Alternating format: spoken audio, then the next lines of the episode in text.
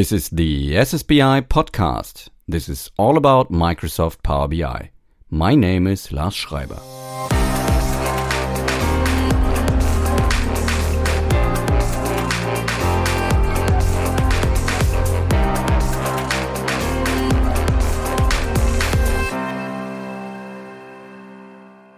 So let's kick it off. Alberto Ferrari, ladies and gentlemen. It's good to see you here, man. Thanks for being here. Great to have you on the show. Thank you, Lars. It's a very big pleasure to be here. And by the way, you pronounce it Alberto Ferrari very, very well. That's because, as I said a couple of minutes before, um, I listen to a lot of your videos and Marco's videos, so I'm I'm very used to pronounce your name, I think. Um, by the way, that that was a funny experience. I guess the first time I met you in person, I'm, I'm pretty sure you don't remember, was two thousand eighteen in the house of Chuck Sterling.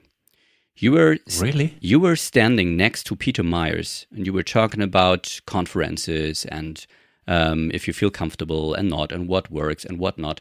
And I was standing next to you both, and I listened to you talking, and it was like I was watching one of your videos because I never met you before, but talking to your voice was so familiar for me because I watch all the videos of Marco and you that it was really strange. Yeah, it happened a few times that people tell told me that uh, it looks like they already knew me before just because they have seen my videos. And I guess this is going to be even worse because now that we started the YouTube channel, a lot of our videos are there out for free for everybody. And uh, yeah, probably a lot of people will will learn DAX and Power B I again with an Italian accent. Which is one, one thing, which is okay, which is completely. Fine. People understand what yeah. you're talking about. That's that it's all about. That was my struggle when I started this podcast. I, I knew I have an accent. I knew my English is not perfect, and I was thinking about not doing it. But go for it.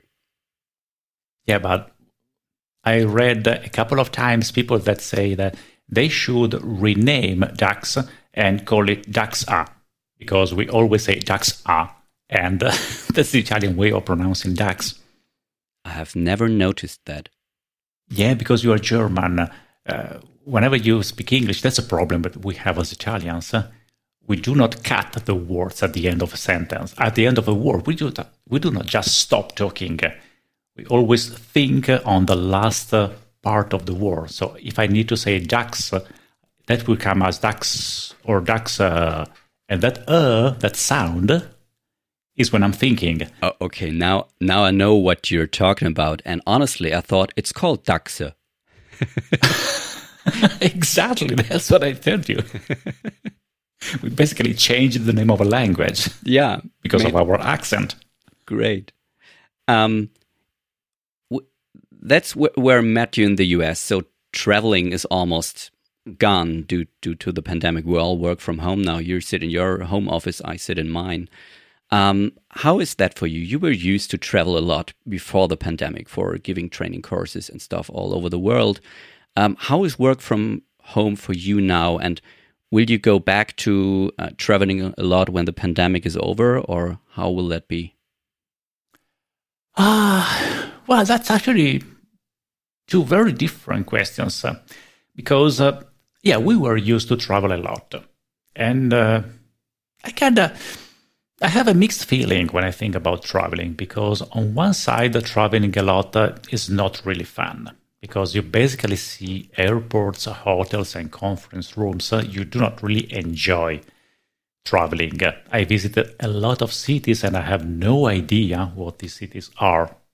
Just to give you an example, I, I've been in London uh, maybe twenty times, uh, and I've n- never seen London. Yeah. Then I went in London for a vacation with my family. And since then, I really enjoy London because I have seen the town. I, I just had pleasure walking around. Traveling for work is very different. The good thing about traveling for work is meeting a lot of people. And that is the thing that I really miss. What I miss is meeting students, meeting uh, people of the team, meeting different people and talk with them. That is no longer happening. And uh, that is something that I'm really missing. On the other hand, we had the such a huge amount of work to do that was always delayed because of travels. And now this last year, I have to say that uh, even though it was not the best year of my life, but I liked twenty twenty because uh, I had the opportunity of uh, learning a lot of stuff. Uh, I mean, I never recorded videos at home. I never understood the complexity of audio recording and all the gear that is needed to make that work uh, the right way. Yeah, the lights, the cameras, all this stuff was uh, was a totally unknown world to me, and I had to learn it. So I spent a lot of time enjoying that. Try to buy some video or audio equipment right now. There are many people who discovered this topic in twenty twenty the first time in their life. Yeah, yeah, totally. I mean, as of now, buying uh, any kind of equipment uh, is uh, is hard. But I learned so much, and uh, I took the time to, to take uh, training for myself. I mean, uh, I'm trying to learn how to pronounce words better, to, to speak a better English, to be easier to understood, to be understood by people. I'm learning how to how to speak, how to use my voice the right way. I'm learning a lot. So twenty twenty was a, a very nice year from uh, this point of view, because I had the time to do stuff that I have never done before. On the other hand, I miss I miss traveling. I miss uh, meeting new people. I miss uh, the freedom of uh, meeting people uh, because I was used to that. So my hope is that as soon as this pandemic goes away, and it's likely we are now seeing uh, the light at the end of a tunnel, so probably we'll, uh, we will start traveling again, maybe before the end of the year. And I hope we Hopefully, will start yeah. doing uh, again, uh, again trainings, uh, meetings, uh, and conferences. Conferences, to me, are a different topic. I don't know how how easy it will be to start again doing uh, real conferences. Because, uh, well, because we will see. We will see what's, uh, what's going to happen. But it's likely that a lot of people will uh, will will be used to stay at home, will be used to consume videos on YouTube instead of watching people uh, live. Hmm. So maybe something will change in the habits of people. For sure, it changed. This year was very different than all the other ones for me. But it's probably the same for everybody. Yeah, that's true for almost anyone on this planet, at least. Um, yeah, it's... I guess we're lucky that this pandemic thing is in was in twenty twenty and not twenty years earlier, because now we can... Okay. use all these uh, technical devices to connect. Um, my, my children can see their grandparents uh, using WhatsApp or whatever technology, um, because contact is, is a, a problem. And uh, for, for businesses, it's the same thing. Um, so you can connect, but you can't see them. And um, that's that's a different story. Having a beer together after a, um, a training or a conference or whatsoever is, is something I miss myself. Yeah, but besides, think at, think at uh, kids, uh, children. As adults, uh, we can uh, lose uh, a year of time. That means uh, basically money. So we don't earn money for some time because of the pandemic. But for children, if they lose going to school for a year or for two years, uh, it's not just money. It's a moment in their life that will never repeat itself. Mm. So they need to learn something in a precise moment of their growth, and you cannot shift it later or do it earlier. So if they cannot go to school for a year, that is an op- a missed opportunity that never will be repaired. So the fact that they have been able to do to go to school in a, a virtual environment and see their teachers in a cam and proceed with learning, even though at a reduced uh, with a reduced uh, result, uh, that is invaluable. Otherwise, uh, the pandemic could have created a damage to the entire society for, for many, many years. I, I heard a saying in Germany, and I'm not sure if I can translate it accurately into English, but um, our everyday's life is their childhood. So what's the same for you every day is what they call childhood, and childhood is a different time, uh, is a special time in in your life. So yeah, I think that's what you what you mean. Yeah, it's a it's a moment that you cannot uh, you cannot recover, you cannot uh, repeat later. Yeah, it's, uh... that's true. So I guess we all learned that working from home is possible, but connecting with people in person is a different thing and should happen um, as as much as possible, or as much as needed is is probably the better answer. Yeah, yeah. Even because the more people you, I mean, meeting people is what uh, exposes you to diversity, to to meeting different habits. One thing that I loved about traveling is meeting people that are so different from me. They have different habits, different culture, different way of thinking, a different way of uh, approaching problem or asking questions. And that is really, a, to me, that's the most important thing that you learn by traveling. If you just stay at home, you end up thinking that uh, the world is exactly as you see the world. Actually, the world is very different. I mean, you are German, I'm Italian, we for sure have different habits. Yes. They both are good. What's the point? The kind of stuff that you eat in the morning, I will never be able to eat it in the morning. But if it's good for you, that's fine. And oh, I usually eat nothing in the morning. That should be possible for you. Really? No, no, I, I eat a ton of food in the morning. You cannot even talk to me until I had some food. No. I can't eat in the morning. It simply doesn't work. But when you, you're talking about meeting different people who think differently and, and talk differently, you're basically talking about meeting Marco, right? Yeah, no. Marco, yeah, Marco is different than me, totally. We have a, we have a complete different way of looking at, uh, I would say, everything. You know, we were friends long before we started working together. For a lot of, uh, well, I had my own company uh, with some partners. And when I was, uh, I don't know, even when, it was probably like twenty years ago, I fought with my partners and uh, I had to go out of uh, my own company. That was not a problem. I mean, it it looked like a huge problem at the time, but it was not. But I suddenly had nothing to do from one day to the other. So one one morning I woke up and I say, you know what? I used to be the C E O of a company, and uh, starting from today, I'm Mister Nobody. So I have no idea what will be my next job. And uh, what do you do when uh, you don't know anything about your future job?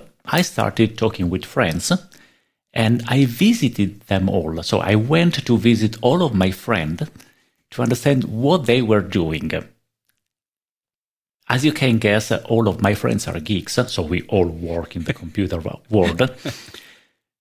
And uh, so you meet somebody that does web design, somebody else that does uh, development with dot net or stuff like that. And every time I saw them doing stuff, I said, that is boring. I don't want to do that for the next part of my life. Eventually, I went to visit Marco too. He was my friend at the time. And he showed me for the first time in my life a pivot table.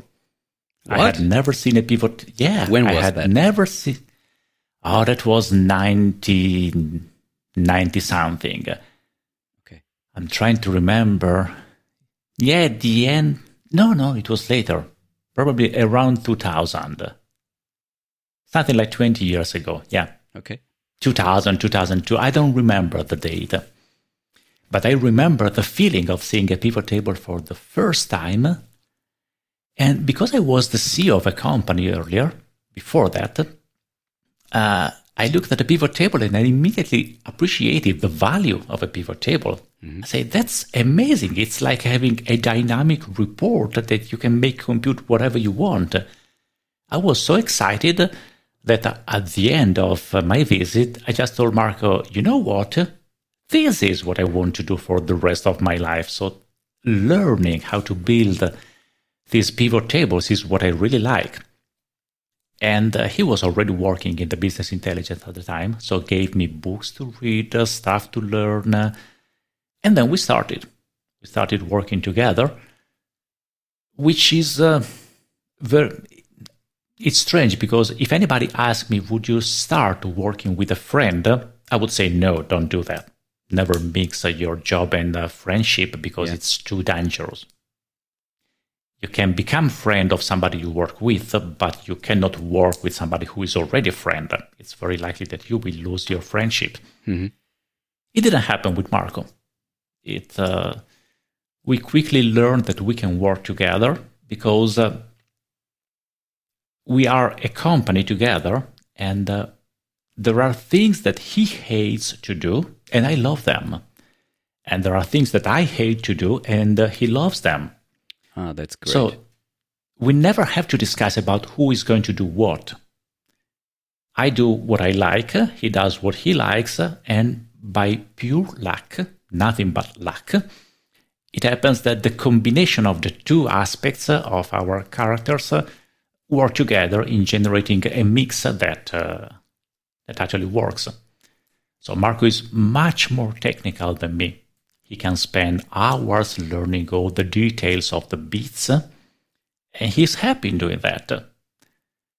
Whereas uh, I'm much more theoretical. I like theory. I, even from the DAX point of view, when something doesn't work, I struggle in trying to understand uh, why, what are the reasons, what is the semantic of the language, what uh, what is the expected behavior, and I can spend days uh, trying to understand that. Whereas he, from his point of view, is always, no, I need to understand how it works from the inside. I don't care about the theory. I'm only interested in uh, the technical details. So if you put both of us together on a problem, we typically come out with a good solution, because we see both different aspects, and, uh, and we create a good solution. Or when we write a book. Whenever we write a book, I write part of the, parts of the book. And I know, for example, that I can be less precise in the description of things, because whatever I write will go through Marco first. So if there is any error, he will find it. And uh, if he needs to write an article, he focuses only on the, on the technical aspect, sends me an article which is very technical and impossible to understand. And I spend time doing my job, that is, making it understandable.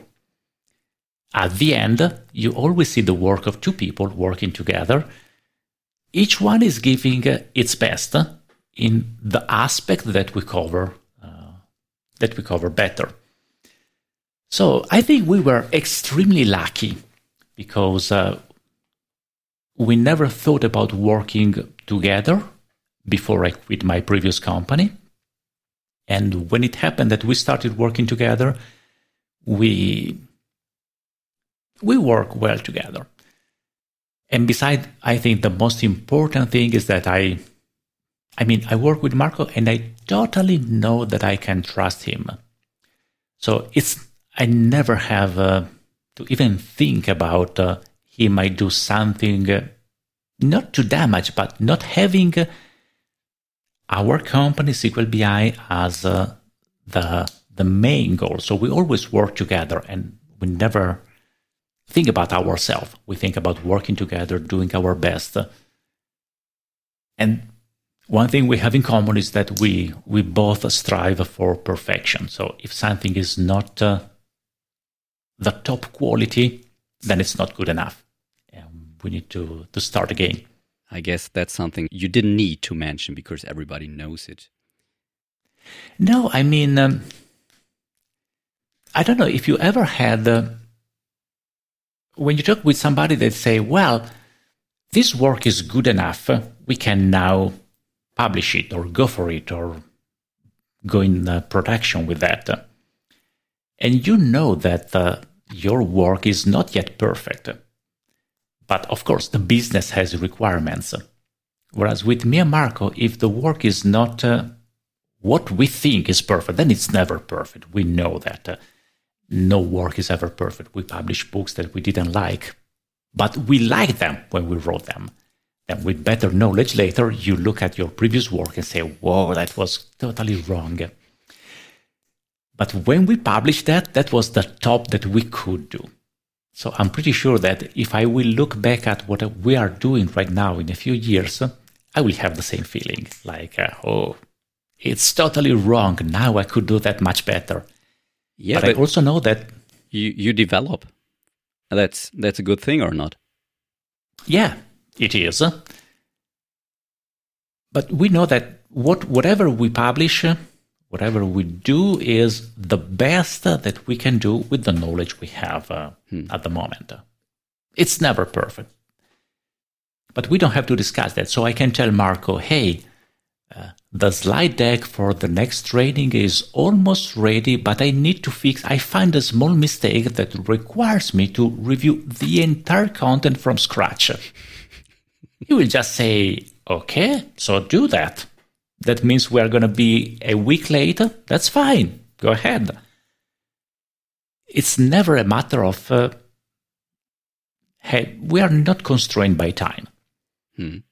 If you ask to the book publishers, that this is not a quality from their point of view, it's a big problem. Yeah, I understand that. They have deadlines. But, uh, yeah, I mean... That's how we work. That's how we, we like to do stuff. Um, be, before people are wondering why I ask such stupid questions, um, the there is an episode I recorded together with Marco. And of course, I sent him an email and asked if he um, wants to be a guest together with you, because I thought it's interesting to have the S Q L B I guys together in my podcast. And he said, Mm, there are two reasons why this won't work or why this isn't a good idea. The first reason is you can have two podcast episodes if you do one after the other. The second is Alberto and me, we're so different that wouldn't work, except we t- we're talking about technical stuff. And I thought, yeah. What? And um, I knew it wasn't meant in a bad way, uh, but uh, I needed to ask you uh, what you're thinking about this. No, I, I totally agree with him, but... Uh... I would go even farther than that. So we can we do not agree, not even when we're talking about technical stuff. If you you should ask either Daniela or Claire. Daniela and Claire, they are the hidden part of S Q L B I. Mm-hmm. Daniela is the web designer and the, he develops all the stuff and the graphical stuff at S Q L B I. And Claire, he's the she's the customer support, English and. Uh, all these details. And they see us uh, discussing uh, topics, because we have meetings and we discuss uh, what to do next. Between me and Marco, it's never talking. It's always fighting at, at a level that you, you really cannot imagine. But uh, I give to this uh, a, a huge value. So I love to fight with somebody that I trust from the intellectual integrity point of view.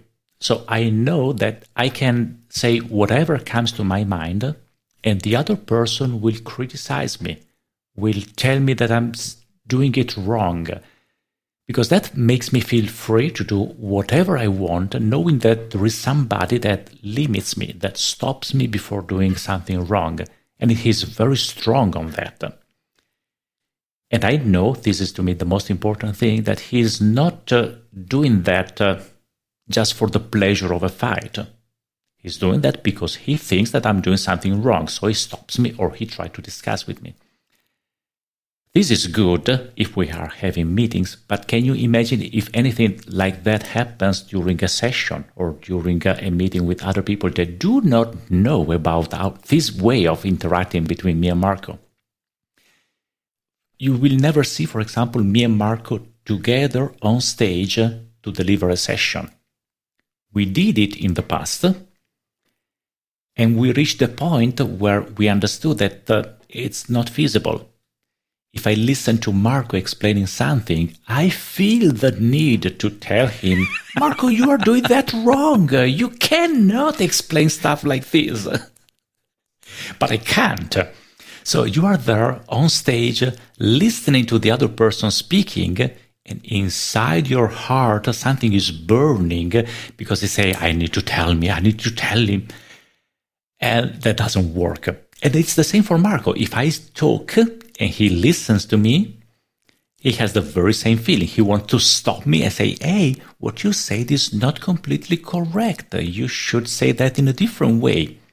So we decided never to do sessions together, never to be in public together, explaining stuff. So you either experience Marco or me, but it's very unlikely you will ever be able to experience both of us together. But you need to have anything in common to become friends, right? Ah, uh, that uh, thinking, thinking. No, it's not really thinking. Uh, I'm thinking whether this is. Uh, actually, I don't think so. I I think my best friends they they share nothing with me. Meaning that uh, we uh, we don't have a lot of things that we have in common. But I don't need that. Somebody to have anything in common with me to be my friend. What I want is somebody that uh, wants to listen to me. To me, the friend is uh, the person that you call when you have something to say. It can be either good or bad, that doesn't matter. Maybe you are depressed one day and you think, hey, I want to call that person. That to me means he's a friend. Hmm. Or you are very happy, you are incredibly happy, something beautiful happens to you. And again, you feel the need to share it with somebody. And that somebody, again, is something that somebody that you can call a friend. That feeling doesn't come from having anything in common. But uh, you know that that person will be the right one that is able to listen and to share with you a moment. And to that respect, I think both me and Marco, we are, we want to share things. If anything happens, uh, I would say that, yes, Marco is among uh, the first person that I would like to share that moment with. So this makes him uh, a friend.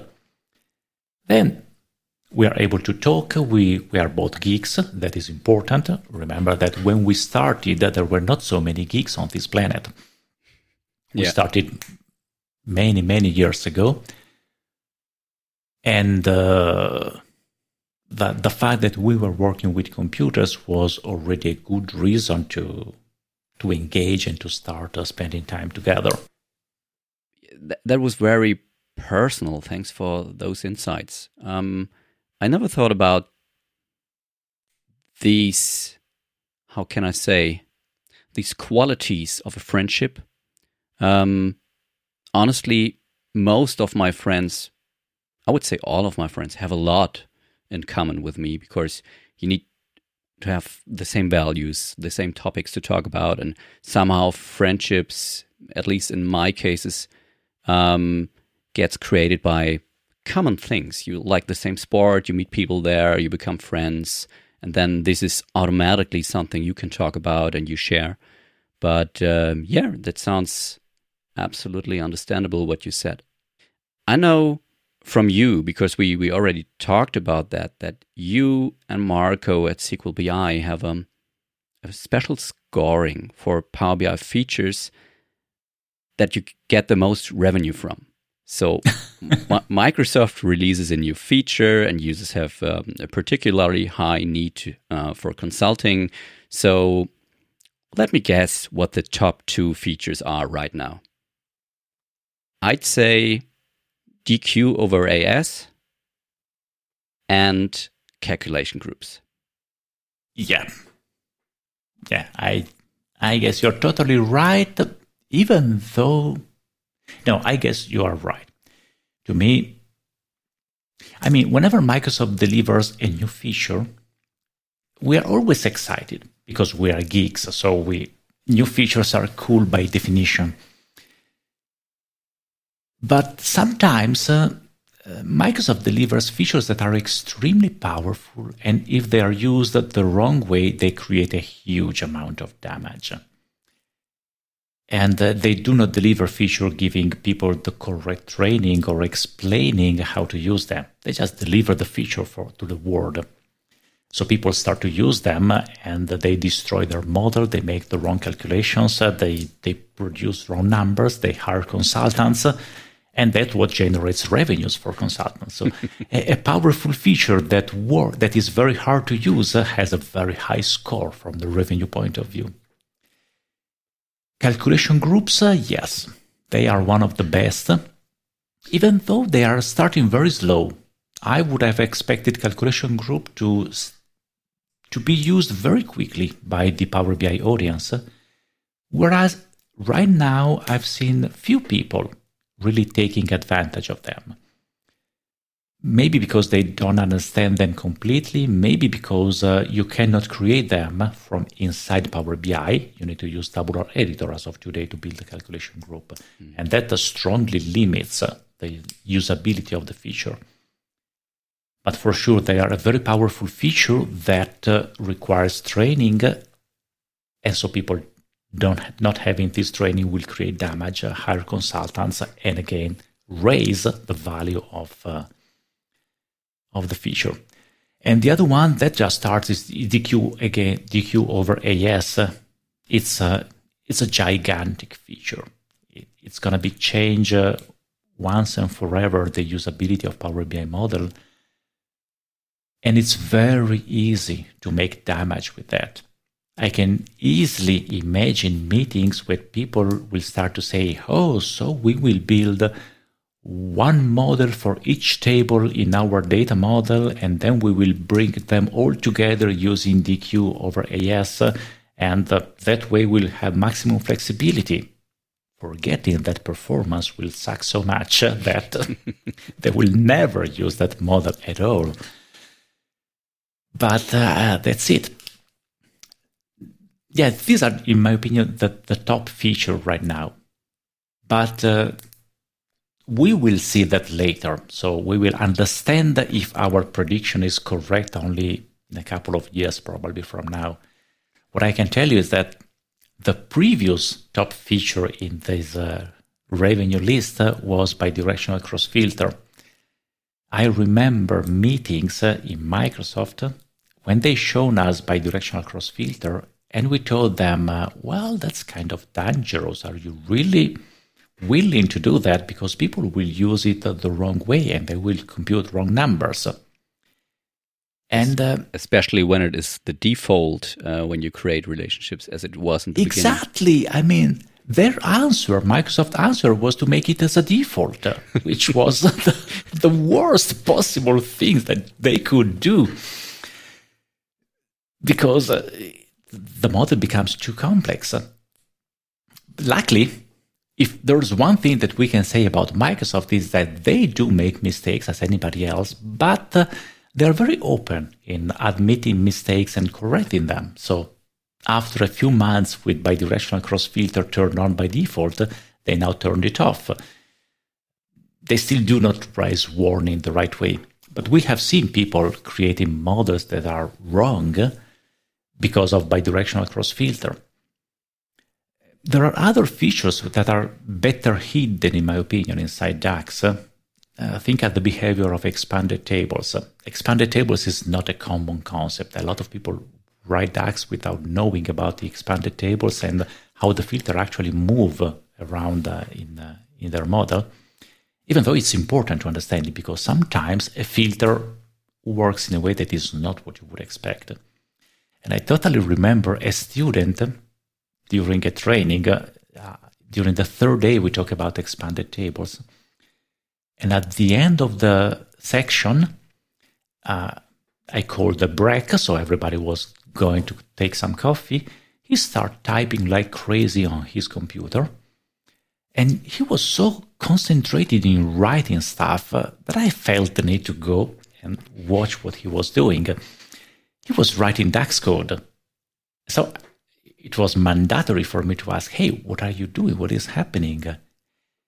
He stopped me, looked at me and said, show me a model and say, so you are telling me that because of expanded table, if I filter this table, the filter goes there, then there, then there, and jumps there. I say, yeah, you got it right. That's exactly what is happening. And that I need to change my code this way. I say, yes, do that. He did it. then looked at me and said, you know what? I found now five millions in my report that I had no idea where they went up to a few minutes ago. I knew the numbers were wrong, but I didn't know why. And suddenly the numbers were correct. What scares me is uh, the amount of people that are building reports that are wrong, so that are producing wrong numbers, and people don't know that. They just trust the numbers that they see because they have no way of controlling or debugging or checking them, and maybe they don't have the knowledge needed to, to correct them. As of today, we take for granted that whatever you see on a screen is correct. We think that people uh, actually debug their numbers. But in my experience, that doesn't happen so often, not uh, or at least not enough. So, to me, self-service B I as a topic in general is uh, extremely cool and terrifying at the same time. It's cool because it's very democratic. Everybody can analyze numbers. It's terrifying because anybody can analyze a number, mm-hmm. even the people who do not have the knowledge to understand uh, those numbers. But wasn't the same thing with Excel? I had the discussion a couple of, of days ago. Um, everyone who, who gets a job in an office has Excel on, on the computer. Nobody tells you how it works. And suddenly there you have so huge financial models, and I'm not talking about data models, but models in a in a spreadsheet uh, that nobody can control anymore, and and has an idea if the numbers are correct. People, I've seen people sitting in front of Excel and and typing uh, the numbers into their own calculator to to sum them up because they didn't know that they can put formulas in it. So it's.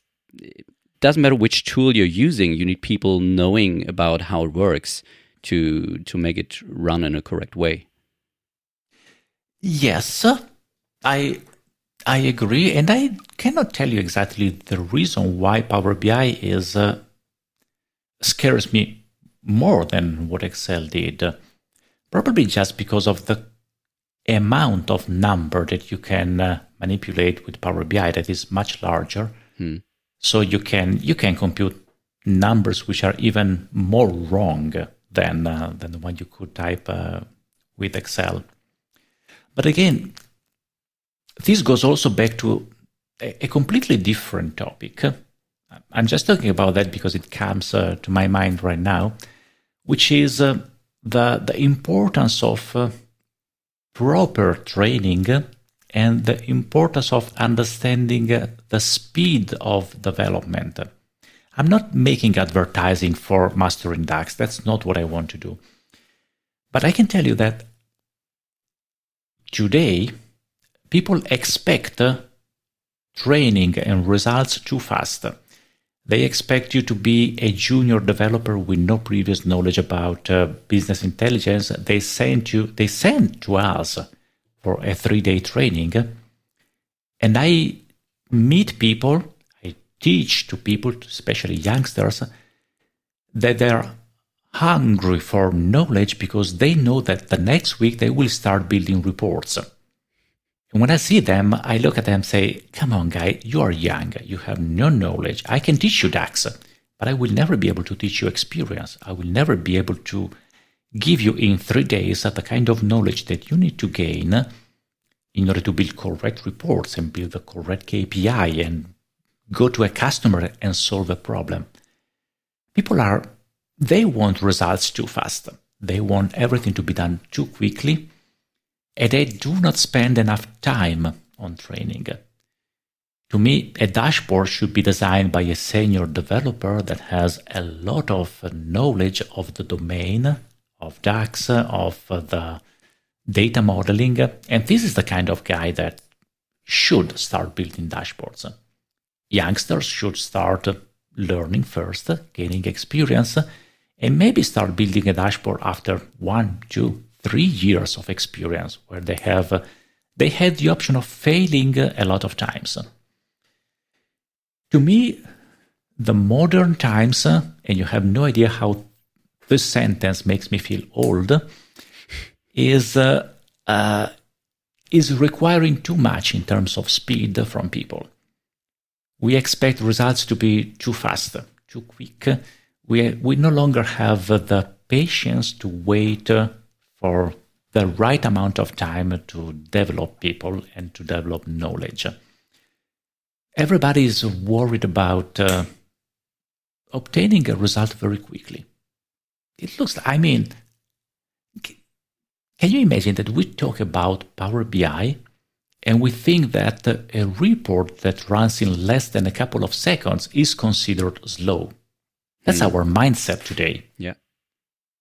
But uh, I always tell to all of my students, uh, a report should produce a number quickly.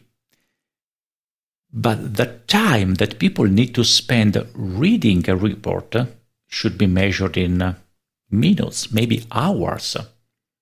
So if the report takes ten seconds to run, that's fine, because now that the numbers are on the screen, I expect somebody to look at the numbers and spend hours reasoning on those numbers and taking decisions.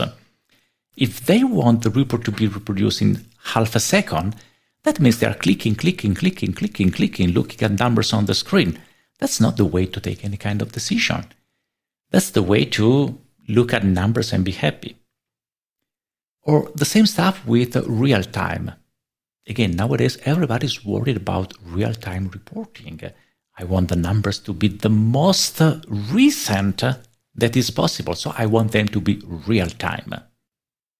And again, to me, business intelligence means I want to analyze the trend of the last five years because I'm searching for patterns, I'm searching for decisions that are important. So that, that's the reason I want a lot of large numbers to identify patterns.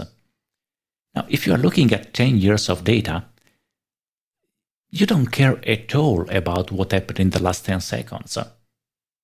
Who cares about what happened today? I'm looking at ten years of data. Today is it's just data that doesn't make sense at all. Maybe maybe if they you... want to get entertained, seeing the numbers changing all the time. Um, I, I remember a, a data visualization uh, training that I gave, and people were really quiet. They they followed. Uh, they didn't fall asleep, uh, but they didn't look really happy. But when you have this scatter plot in Power B I, you can also put a time axis on it and press the play button. And suddenly all these little bubbles uh, uh, move around. Maybe you have seen that before. Yeah, yeah. And, and suddenly they woke up. Something changed all the time. Uh, maybe it's about entertainment and not about ana- uh, analyzing your data. I don't know. No, I, I think the same. I mean, entertaining is important, of course, but, uh, but it's, we are no longer used to sit down and wait. Or take your time to do something slow. I don't know what happens in the rest of Europe, but at least in Italy, there is this idea of uh, slow food, which is against the idea of fast food. Mm-hmm. So there is the fast food where you go, take your hamburger, eat it quickly, and then start working again. And then there is this idea of slow food. So go to the restaurant, sit down, take your time. If uh, the, the chef tells you that you have to wait twenty minutes for your plate because it's very complex to do, just wait. Take your time. Talk with the neighbor. Do things slowly. And I honestly love that. I, I'm a big fan, don't tell that to Marco, of course, I, I of, won't. of wasting time. To me, wasting time, that means doing absolutely nothing, is uh, is likely to be the best time that I ever spend in my life. Most of the brilliant ideas, most of the most of the new ideas that I ever developed in my life, they came in time that I was just wasting. So I was doing really nothing. And I can tell you, I remember my wife, before she became my wife, uh, we started living together, and uh, she had no idea about what my job is. She doesn't yet, as of today. She just believes that I spend my time looking at a computer, but she's not at all in computers. But uh, I remember she sitting uh, on the sofa, and I was thinking at some problem, maybe some sentence to write in a book uh, or some problem for a customer. And my way of solving the problem was walking around in the house, uh, looking at the ceiling uh, and just walking. That's what I was doing. So she saw me walking, thinking, looking at the ceiling, then looking at my foot, then at the ceiling again. And that might happen for half an hour. And at some point she stopped me and said, "Hey, Alberto, now repeat that again. You are working now." I said, "Yes." That's exactly what I'm doing. I know it looks weird, but to me, wasting time, slowing down is uh, is important. And if there is a suggestion that I would give to any youngster, is don't run too fast. And if anybody asks you to run faster than is reasonable, just say no. Take your time, slow down, because in that empty time, I think I have no proof of that apart, except from my experience, but I think that our brain actually develops during uh, relaxed time, when we are asleep, when we watch a movie, when we enjoy the family, when we just uh, let our brain rest. I think that the economy today is stealing this, uh, this empty time. And I have no idea where this is going. So I, I honestly don't know if this is good or bad. Only the, the future will tell us that. Uh, to me, as an old man, I would say that uh, it's bad. I don't want people to, to run too fast. Yeah, missing the time of uh, being with yourself, um, relaxing. And um, um, I don't agree. It's not wasting time. It's relaxing. That's something different. Wasting would mean you have no benefit from it, but you have. You get relaxed, you get ideas. So you're basically not doing nothing, you're relaxing, and it's not a waste of time. Yeah, I, I agree. But again, it's um, that's one of the benefits. Uh, when you think about that, working from home, it means that you can take time for yourself if you need it. I remember, well, right I, I mainly did it uh, when I was watching Game of Thrones, uh, but I remember watching the P C for half an hour, and maybe I was thinking at the next sentence to write in a book. Uh, that happens. I mean, it happened to me, to say, one day looking at the monitor without writing a sentence, because you write, delete, write, delete, write, delete, uh, and the process goes on the whole day.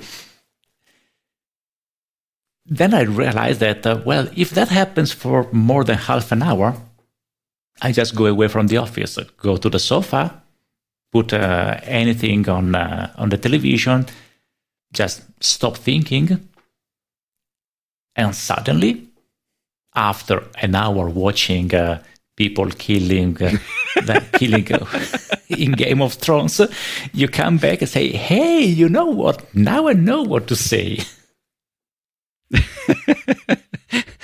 Okay, I'm I'm not going to discuss um, if, if that kind of content is is a, a good way of um, yeah, of course, re relaxing for writing a book on DAX. But maybe that's necessary. Maybe this is maybe this is your success rule um, to create such good content. I should should um, try to follow you a bit, because I've never seen Game of Thron uh, Thrones. I don't even know what it is. Never. Honestly. It's actually pretty good. Yeah, the book yeah. is much better. I don't know both both of them. Um, yeah, that, that's a crazy story. Thanks for sharing. uh, what, what I really appreciate, um, and I think many people do because you have a lot of followers already on YouTube, is that you, let's say, you reactivated your YouTube channel in, in April twenty twenty. Um, you, you had it for a long time already, but then you started publishing your um, videos in a, on a regular basis. And I think it's a couple of weeks now that you um, also included your Unplugged series, where people can, yeah, almost see you thinking live. Because usually we see a problem and we see your solution, and people think, okay, this is how Marco and Alberto produce solutions. But uh, the Unplugged series is much longer, and people see how you um, make assumptions, how you try different things, and finally find the right way to the solution. Um, I find this really exciting and useful.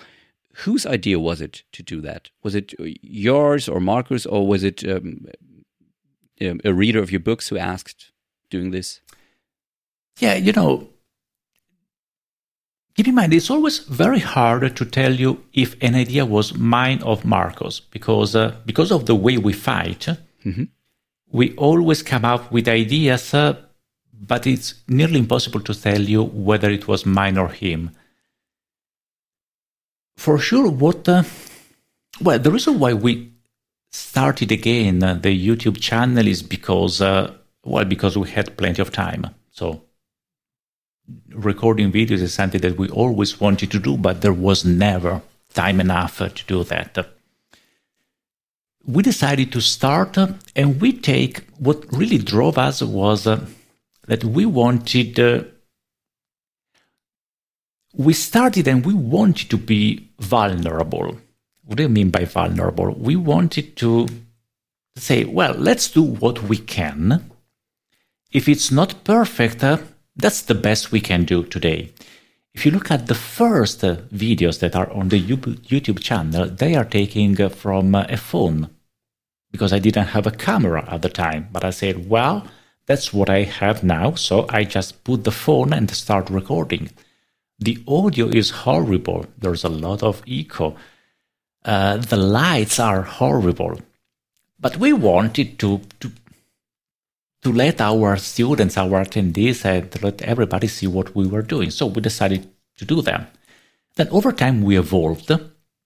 We bought stuff, gears, and we started uh, making a more professional-looking videos. But along with being more professional from uh, the video and audio setup side, also came out that this uh, totally wrong idea that uh, we always have the answer. We know how to solve a problem. This makes people far from us. It gives us, it gives the idea that uh, uh, Power B I never crashes with that, with us. Or that we always know exactly what the next line of DAX will be. That is wrong. It's it's not true at all. Uh, a lot of times we spend uh, minutes, hours, uh, trying testing different uh, solutions. In the final video, what you see is the final solution. And everybody says, uh, oh, it's so easy when we see you doing that. And I would answer, yes, because you have not seen the time that it took me to build that solution. So, of course, it looks easy, but because I'm showing you just the final result, I'm not showing the process of building the result. And at some point, we ask ourselves, is there a value in uh, showing the process and uh, also making people understand that, uh, I mean, we struggle like everybody else. A lot of times, we do not have the answer. Or we work for maybe an hour just to conclude that uh, it doesn't work, so we don't have a solution. And so we decided, what if we try to do the Unplugged series? So the Unplugged is uh, turn on the camera, start working, don't think too much about the people watching you, just record the process of uh, solving a problem. We try them, and it looks like people are liking it, because it's a very different... Uh, It's a very different kind of video. The value that you get from an Unplugged is not uh, just the DAX code, but the entire process of uh, thoughts. On the other hand, but again, this goes back to the topic we were discussing earlier. An Unplugged video might last for one hour, two hours. So you don't have the quick solution. If you want to see an Unplugged, you need to take the time that is needed to slow down and see an entire process. To me, this is good. So I was a big fan of the Unplugged series, and I told Marco that we need to do them. But that goes against the perception of users. The original idea was we need to make videos that are no longer than five minutes. Hmm. Five, ten minutes most. And I remember having a very violent discussion with Marco about that, because the numbers that are on the web tells you that uh, people can concentrate for no more than ten minutes. So if you build a video that is half an hour, that's too much. It will nobody will ever look at that. So at the beginning, it was very hard to record videos that are short, because it's not in my nature. I cannot make a short video. It's really hard for me. And I was producing video, maybe twelve minutes of video, and Marco was sending it back saying, hey, that's too long. You need to make it shorter, much shorter than that. After some time, I said, you know what? I don't mind. So to me, the video is, uh, the length of the video is exactly what it takes to record that video. I don't mind at all about anybody telling me that the length should be no more than ten minutes. And so I started recording longer videos, and we discovered that people watch them. So there is actually no difference between a short and a long video. Then we started doing the unplugged, which is half an hour, one hour, and people still watch them. So in a sense, uh, uh, what I'm trying to do is uh, get rid of uh, time as one of the constraints for watching or learning anything. The time that is required is the time needed, whatever this time is. And I see people are watching them, so it's uh, it's good. And I think this will go even farther. So expect videos which are probably will be even longer than that. Yeah, hopefully. To me, it's scary. I mean, I would not be able to watch myself for two hours. it, de- it depends on the topic you're talking about. If I needed to get a deeper understanding um, of of DAX um, or DAX and and solve my problems, why not? By the way, you say DAXA. That's beautiful. Yeah, that, that was because of you. Um, you're selling your videos. You have a great Mastering DAX and a great um, Optimizing DAX course. Uh, those videos are eight, nine hours long. So people are buying and, and watching it uh, too. So why not for, for free on YouTube? Well, I think that is very different. Um, when you watch a video, when you buy a video training, you know it's going to be longer. But you are not expected to consume it uh, all in one step. So people watch the Mastering DAX training, maybe they take a month from start to finish, uh, and in the meantime they do exercises, they do a lot of things. So that is a, a, a full training that is very long. Whereas uh, the videos that we do on YouTube, they are not a training. We do not pretend to actually teach topics. We just take a problem and we try to solve it. Hmm.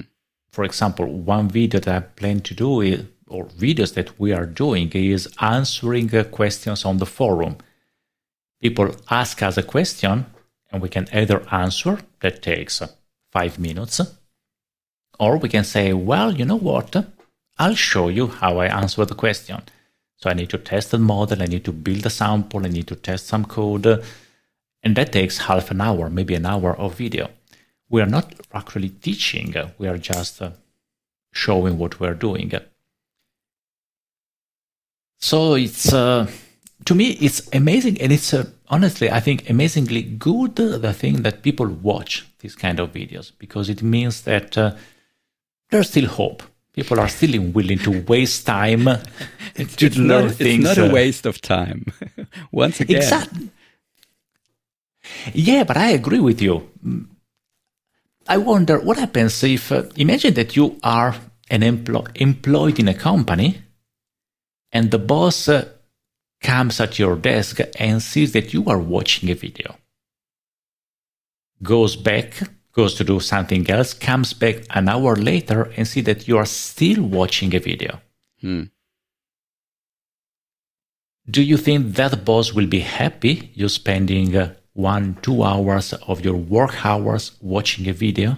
Probably not, but especially because you're dealing with a topic that should be clicky, clicky, draggy, drubby. I, I, I think um, um, I, I love this clicky, clicky, draggy, drubby, uh, but I think the marketing for Power B I is is wrong. It's, it's self-service B I. It's so easy. It's just one click from raw data to um, the final report in the service. You can share on any device. Everything works fine. Security included, blah, blah, blah, blah, blah. And uh, yes, it, it can be so simple, but we all know how quickly it gets complicated. And suddenly you don't know where you are and where your numbers are and what happened.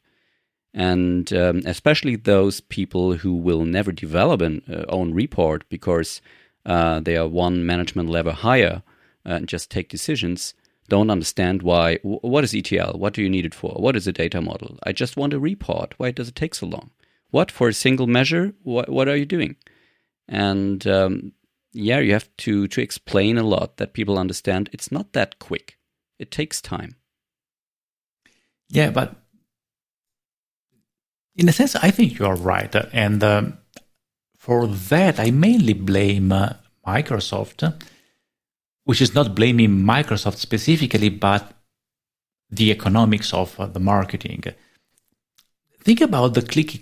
I mean, you have seen, as I guess most of anybody who listened to this uh, podcast have seen the clicky, clicky, draggy, droppy demo. Yeah. It's amazing. I mean, there are billions of rows, and the report is amazingly fast in analyzing them. The message, the message that that demo sends is that it is so easy, so fast, and if you if it is not that easy, that means you're an idiot. You don't know how to do your job. From the boss level, or if the boss looks at that demo, says, well, I want that clicky, clicky, clicky, clicky, draggy, droppy too, so do that. I think a much, it would be better, but I also understand that from a marketing point of view, it would be a suicide to show how complex was to make that demo clicky, clicky, draggy, droppy, yeah, and how easy it is to change one line in the report or to change the column that you are slicing by and see that uh, it's no longer clicky, clicky, draggy, droppy. So you can build.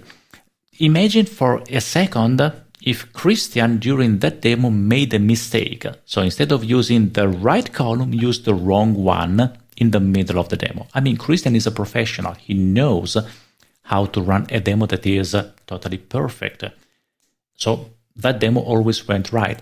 But if he made any mistake and Power B I suddenly had to query billions of rows in direct query against whatever powerful S Q L server was, that demo would take maybe one minute to run the report. Hmm. In a sense, it would be bad because the demo was wrong and people will not be so excited.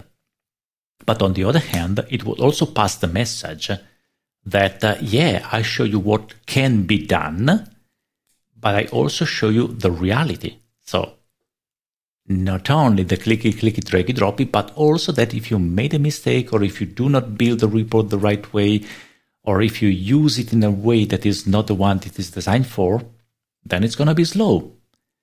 So to me, this is what it means being vulnerable, not being scared of showing that things are not always perfect, that Power B I is totally cool. It's extremely powerful, but it's not perfect. Uh, it... Yeah, but that's a different story. Being vulnerable as a teacher makes you more attractive to people who think they could never reach your level. And now they see that you're struggling yourself and that you're a human being. For a product, it's a different story, at least from my side. Yeah, but it's a different story because of your perception, not because... Uh, It actually is a different story. So I uh, don't know how to explain that, but uh, uh, the, the very concept of perfection does not exist at all. So there is no sure. product that is perfect. And uh, I would appreciate a product or an advertisement that tells me about the strength and the weaknesses of the product, so I know what I'm buying. If the advertisement is only about the strength, as all the advertisements are, then I need to discover the weaknesses by myself. And the weakness is when I will be in trouble. So if I buy any product uh, that does not show me the weakness, uh, the reality is that uh, I buy a product uh, for which I will be in trouble at some point, uh, and it is not stating uh, when I will be in trouble and the reason for. Imagine a car. You buy a car. And uh, if you look at the advertisement of cars, they tell you about uh, their speed, their acceleration, how comfortable they are. But what do you think, in your opinion, what is the most important part of a car? The important uh, part of the property? The most important part of a car? Um, for me, it's security. It's to me, it's the brakes. Yeah, I mean, whatever, whatever. But I want a car that can brake. Yeah, and that is secure. So I would like to hear people talk about. Uh, I mean, show me the car, show me how fast it is, show me how comfortable it is, and show me what happens when it crashes. Do an advertisement where you show the crash test of a car. I guess Volvo is, did it in the past. I think the Swedes did it. I think, yes, I've seen some some advertisement, but not many. No. Typically, you see road mountains, uh, cars with families driving, uh, or off-road driving. Uh, that's what you see. It's uh, it's very emotional. They try to to show you how cool you will feel in that car. But again, I would like to see something more true that hmm. shows the power and also the weakness. So, so I can buy with confidence because maybe, I mean, once I'm fine with uh, the limitations, I'm fine. I remember many, many years ago, I bought a software because uh, the, the salesman came to my office, uh, showed me the power of the software that he was about to sell me. And the reason why I bought it is because I asked him if that software was doing what had a feature that was very important to me. And the salesman just said me, no, it does not have this feature and never will have. And I say, oh, so now I know that I'm talking with a salesperson that is not trying to sell me anything. He's just telling me the truth. Hmm. This feature is important. I know I will not have it. I can find a workaround. That's fine. But I also know that all the other questions that received yes as an answer, it was true. So I had a very clear picture of what I was buying. Yeah, it's and about I, trust. Exactly. But trust means... Uh, trust to me is very linked to vulner- vulnerability. So you show... your strength, you show your weaknesses, and I have a full picture of you, of you, your product, your company, your your whatever. So clicky, clicky, draggy, droppy was a beautiful demo. I'm sorry, Christian, if you are listening to that, but I strongly advise you to also show the bad things. And, and think that uh, they are not bad. As I said, a report that runs in a minute is not bad. Not at all. If the value of the report uh, is good, it, it's not bad. I remember I had a customer somewhere in um, the U S. They were building furniture and they were doing uh, basket analysis on top of their data. They wanted to understand which kind of wood goes with colors and with different kind of furniture they built. Mm-hmm. So it was a basket analysis on three levels. The formula was amazingly complex, like five pages of DAX code that the student sent me, very proud of the code, said, hey, I learned how to write this DAX code. I'm super happy. And I answered him, say, yeah, it's really cool, but it's probably going to be slow. He said, yeah, this report now... when the user clicks on the selection, runs for around three minutes before it produces an answer. I say, wow, three minutes, it's it's really long. he answered me, no, no, no, no, you have no idea. Before, with the previous software we were using, it took two days to build the same report. So three minutes is nothing. Light speed. Exactly. And actually, for the kind of complexity, is uh, it was pretty good. Three minutes was not a bad uh, bad result at all. But again, you, I mean, I've seen and heard it in your voice. When I say three minutes, you say, oh my God, that's too much. No, that's the right amount of time. It's not faster, it's useless. Hmm. Besides three minutes, and think about that, means that it takes more time for you to ask the question. If you know that you will not have an answer before three minutes, you would be very careful in asking the right question. Because if you make any mistake in asking the question, you will have to wait three minutes to get an answer. And so you need to wait three minutes again for the next one. I, I completely understand what you're saying, and I, I agree on most of it, but I have never met a customer who would agree on it's okay waiting three minutes after each click for getting a result.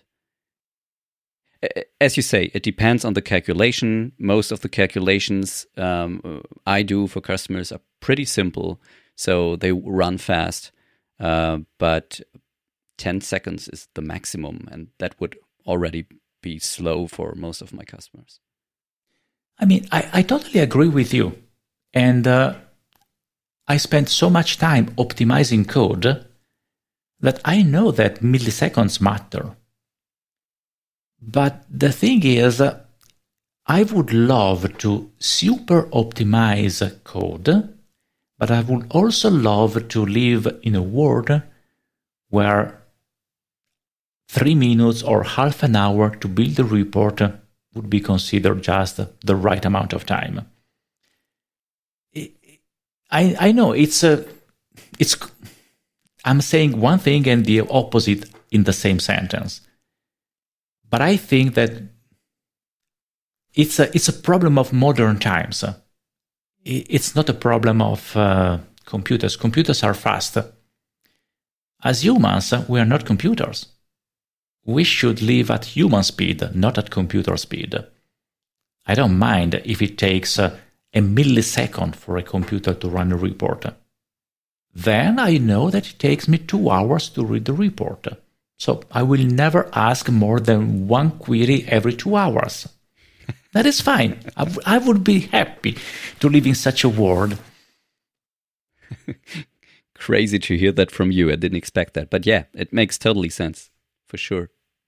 Um, you you and, and Marco, you made a transition during the last years from um, developers, geeks to still geeks, but more teachers, right? Yeah. So you, you had a big switch. And of course, due to this self-service B I thing, uh, many, many, many people without technical background, and by the way, I'm one of them. Uh, I'm, I'm a financial controller with Excel background, um, are dealing with these topics. So you have to deal with students who are different from the students you had before. So how... How difficult was it for you to make an Excel user comfortable with business intelligence concepts? Ah, that's an interesting question. And, uh, well, w- what we had to do was to change the way we speak, was to understand what the cannot be taken for granted, and uh, what is uh, interesting for uh, the other party. So if I speak with uh, a geek or with anybody from I T, I can use uh, one language. I can speak about bytes, I can speak about parallelism, about memory, I can speak a very technical uh, language, and I know that anything that I say will be interesting for him, because uh, we speak the same language and we are both technicians. Whereas if I speak with a business person, uh, then it's very unlikely he's interested at all in how many bytes an integer uses in Power B I and why obtaining the most level of compression on a table would speed up of milliseconds a query on a table. Instead, I need to speak about business topic. I need to speak about, uh, I need to use a different language. So we had to change our language, and we had to change uh, uh, not the level, the complexity, but to change uh, what we take for granted. So we, as of today, we teach in classroom with people that have no knowledge at all about computers. They are not geeks. They are just, as you said, controllers or uh, people used to Excel. It was not hard. Uh, it was just a transition. Transition as many that happens. Uh, if you read uh, the two versions of The Definitive Guide to DAX, our book, uh, the first version is still somewhat geeky. The last version is much less geeky. It go, it's more practical and tries to, to talk with people that do not necessarily have uh, a technical background, apart from the last part that goes very, very deep uh, in, uh, in the engine. On the other hand, uh, we also learned a lot because uh, talking with geeks, you take a lot of things for granted, but you also do not learn a lot of things. Whereas talking with persons with different backgrounds, uh, you learn about uh, their business, you learn how what they do, you learn uh, how they use uh, Power B I. And this is, uh, to me, this is amazing. Just to give you an idea, I was... A few weeks ago, I was talking at a user group session, and there was a guy in uh, at the end during the Q and A that was talking about uh, how what is what are what are the best features of Power B I, and he said, "Well, you know what? The feature that I like the most is the anomaly detection." I said, "I like it the most because I actually used it a few days ago." He was analyzing the uh, number of accidents of their cars. It was uh, he was managing public transport for a town. So we're talking about buses and uh, uh, school bus and stuff like that. Mm. Sometimes they have car accident as any other car, and each of them was monitored. He said, "I just ran through Power B I the analysis of the number of accidents by day and by hour. And they discovered that, I don't remember the details, but something like on Thursday, at Thursday afternoon, uh, there was a, an anomaly. So it was normal that on Thursday afternoon, the number of crashes was higher." And I said, "Why?" So they started to try to understand the, the reason for, and it turned out that, that uh, because of the way the shifts of drivers were organized, the people driving in that moment in time uh, already had a lot of hours of uh, mm. uh, work on their shoulders, so they were more tired. And a tired driver is more likely to have an accident. Sure. So they changed it. They changed the way the shifts are organized in order to have more fresh drivers on that time, and that was reducing the number of accidents, which means uh, less risks, more people saved, less uh, less money wasted. And uh, the thing is that after having told you this story, I was now I just wanted to recap and reconnect with uh, the previous topic, and I have no idea what the previous topic was, so I have no that, way of that's, that's reconnecting. That's totally with. Fine. That could have been me, but um, of course I have my um, my points written down here on my screen. Um, the thing is, how m- make you Excel users comfortable? You, you said you changed your, your language to um, bring this B I concept yeah. to people who have no technical background. Yeah, yeah, we changed. We became more teachers, and uh, yeah, we we just changed our language. We changed the, the the kind of topic we we teach. So in some way we changed, but I can also tell you another uh, detail that is it is much easier to teach DAX uh, to an Excel user that had no previous knowledge of a programming language than it is to teach DAX to a super expert of S Q L or M D X. Because DAX is so different than S Q L, and it is so different than M D X, that if you if we start from a, a completely empty mind, I can build on top of it. So I can teach you the details, you learn them, and that's fine. But if you already knew S Q L, if you already knew M D X, if you are a developer and you know a programming language, then before building DAX, I first need to destroy what is there. And that takes time. So showing you that DAX is different than what you already know takes time, a lot of time. Once I destroy that, then I can start to build on top of it. So it's actually easier to me to teach uh, to people that have no knowledge uh, than it is to teach to people that already either think they know DAX or they have a lot of experience with different programming languages. So it's uh, it's really cool to teach to people that have different backgrounds, even because we no longer teach just to geeks, but we teach to other people, to normal people, to people that do their daily job. And uh, and that is uh, pretty cool. We also learn about their business. Uh, I learn about so many strange businesses uh, from our my customers that it's uh, it's always exciting to to see how they use DAX and the kind of calculations they do. Do you still program M D X, and uh, does it confuse you? No, no, I stopped using M D X something like uh, ten years ago, maybe a bit oh, longer wow. than that. And the reason is uh, that's a limitation, I think, in my brain. But uh, while I was learning DAX, I discovered myself that I was forgetting M D X. Mm-hmm. So my brain either thinks in DAX or it thinks in M D X. What I cannot do is use both languages at the same time. So I had to take a decision, either proceed with DAX and forget M D X, or keep M D X and know that I would never be good, very good on DAX. Of course, as you might imagine, I decided to forget M D X and I proceeded with DAX.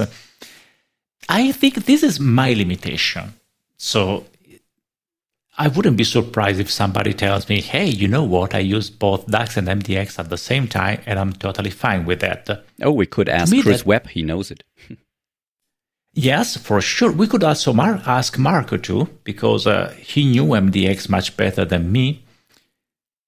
But I would bet even Marco would be in trouble today writing uh, M D X on top of his, just with no help. For me, for sure, I can no longer write M D X. I my mind is now stuck with DAX, and I would find it really, really hard. That doesn't work with S Q L. I can use S Q L and DAX at the same time, but not S Q L at M D X. And I honestly don't know the reason for that. I don't even know whether it's common or not. So that might be an interesting question for people on uh, on Twitter or whatever. Yeah, or if someone listens to this and knows both languages, please put it in the comments below. Yeah, that, we, we that would, would be interesting. We would know. be interested, yeah. Cool. Um, that, that leads me to my final question. If you hadn't become an B I expert, what would you have become instead? Ah, that's an interesting question. I guess that depends on it depends, uh, the course. next friend. No, uh, it depends from one detail. Because, you know, I'm a business intelligence expert because I'm, I went to visit Marco during that period when I was choosing my next job. So maybe if uh, for whatever reason the car broke, I, I would probably have become something different. I would bet, uh, for sure, it would be something related to databases, because I've always been a big fan of databases, even though my original nature was that of being a researcher. That was my original goal. I ended the university and I wanted to become a teacher. Mm-hmm. What what what kind of teacher? Uh, a university teacher. Okay. And because I, I know that I cannot teach to youngsters, if I cannot teach to a teenager, because uh, I don't mind about uh, people enough to be good at teaching at teenagers. You really need to push knowledge in the head of teenagers as hard as you can, because they don't want to learn. Yeah. I mean, they are teenagers, so it's normal that they don't want to learn. And I'm not, not I'm not able to do that. Whereas at the university, you don't care at all about students. I mean, you teach, and if they study, it's good. If they don't study, you simply give them a bad vote, and that's it. Uh, so university teacher to me was uh, an option. And which topics? I don't know. At the time, I was studying Lambda Calculus, which nobody knows what it is. I yeah. totally, I mean, people cannot see your face, but I can. And by the, your face, I can easily tell that it looks like, what? Uh, the, the reason why I did not become a teacher is exactly your face right now. I was a researcher. I was studying uh, strict, strictness analysis using type systems in Lambda Calculus, uh, a topic that... Uh, Probably five, ten people on the planet find interesting. So many. So, so many, yeah. I remember the feeling of going to conferences as a researcher, showing my topic and discovering that uh, five people were listening and they were really excited about my topic. All the remaining part of the room were just sleeping or taking notes or writing doodles on paper, because uh, I was picking up a different language. And uh, the reason why I stopped being a researcher is because I, I got tired of not being able to answer what's your job. So when people ask me, hey, what's your job? And I say, well, I'm a researcher at the university. Oh, cool. And what are you studying? Say, you know what, I can try to explain that to you, but you will not be interested at all. So I decided to do something more practical, just to be able to interact with other people. That's an interesting reason. Uh, so I probably would have become a teacher anyway, because that was the initial project at the very beginning. And uh, life changed. Made me a C E O, then uh, a consultant, then a book writer, and finally again a teacher. So I ended up doing exactly what I wanted to do, even if, even though the topic was different than I was thinking. But B I is a good mixture. I probably might have been a D B A or a teacher about databases, because I love databases. I might have been a business consultant, that I don't know. Whatever, the important part is that computers should be involved. Something that really scares me is what I would have become if I was born a hundred years earlier, if there were no computers. I mean, I really don't know. I, there's nothing else that I know how to do. Don't talk about Game of Thrones. No, but I mean, if you give me a computer, then I shine. I really know how to make it work. But if you ask me to, to do anything else, ask my wife, I don't know even where to start. Cooking or uh, just drilling a hole in the wall, to me, is a serious problem. Um, it's the same for me, kind of. Uh, this uh, making a hole in the wall thing, at least. But uh, w- what I learned during the years is that passionate people always find something uh, where they can shine, and if the topic changes, they find another passion somehow. So I'm I'm pretty confident that you you would find another topic you would be perfect in uh, when there were no computers at all. Yeah, maybe, maybe. I mean, nobody will ever know that. I'm so just so glad that, that computers were there when I was fifteen and I had the option of learning them. Because otherwise, I would be something different. But I, I remember I would before deciding for computers, I wanted to, to, to be a physician. That was my dream when I was uh, thirteen, fourteen. Then I realized that, that being a physician means uh, that if you make a mistake, you might uh, cost the life of somebody. Physicians, as anybody else, they make mistakes. But their mistake, uh, their mistake is very expensive in terms of human lives. Hmm. And I was not able to deal with that. So thinking that uh, the life of, of somebody might depend on my choice uh, was too much. And I was fourteen at the time. And exactly at that time, uh, my old brother gave me his uh, uh, calculator. It was actually a programmable, cal- programmable calculator. Mm-hmm. I started using it, and a month after having used it for the first time, my path to computer was uh, written. I totally knew that physician was not an option. The attorney was not an option. The business consultant was not an option. Computers was the way to go. So I was fourteen when I chose my path, and uh, and that was lucky, because having a clear path when you are so young makes life so easy. I think a hundred thousand subscribers on your S Q L B I uh, website would agree on that. It's great that you made this path. Well, thanks. Very, very cool. Um, I, I don't know what to say. Um, you almost made me speechless. It was a very intense, a very personal talk, uh, which I honestly didn't expect. So thanks for your openness and uh, the insights. I, I promise I make sure Marco will never hear about this episode. I thank you for that. That will be create me a lot of problems, but... You know, I think Marco will never listen to the episode, because listening to my voice for an hour or whatever is the time that we spent so far, that's too much for him. Okay, he will he will get the written show notes for sure. More likely. Very cool. Um, I really appreciate your time. I'm really happy we could do this finally together. And um, yeah, I can only say stay healthy. Thanks a lot, and um, goodbye.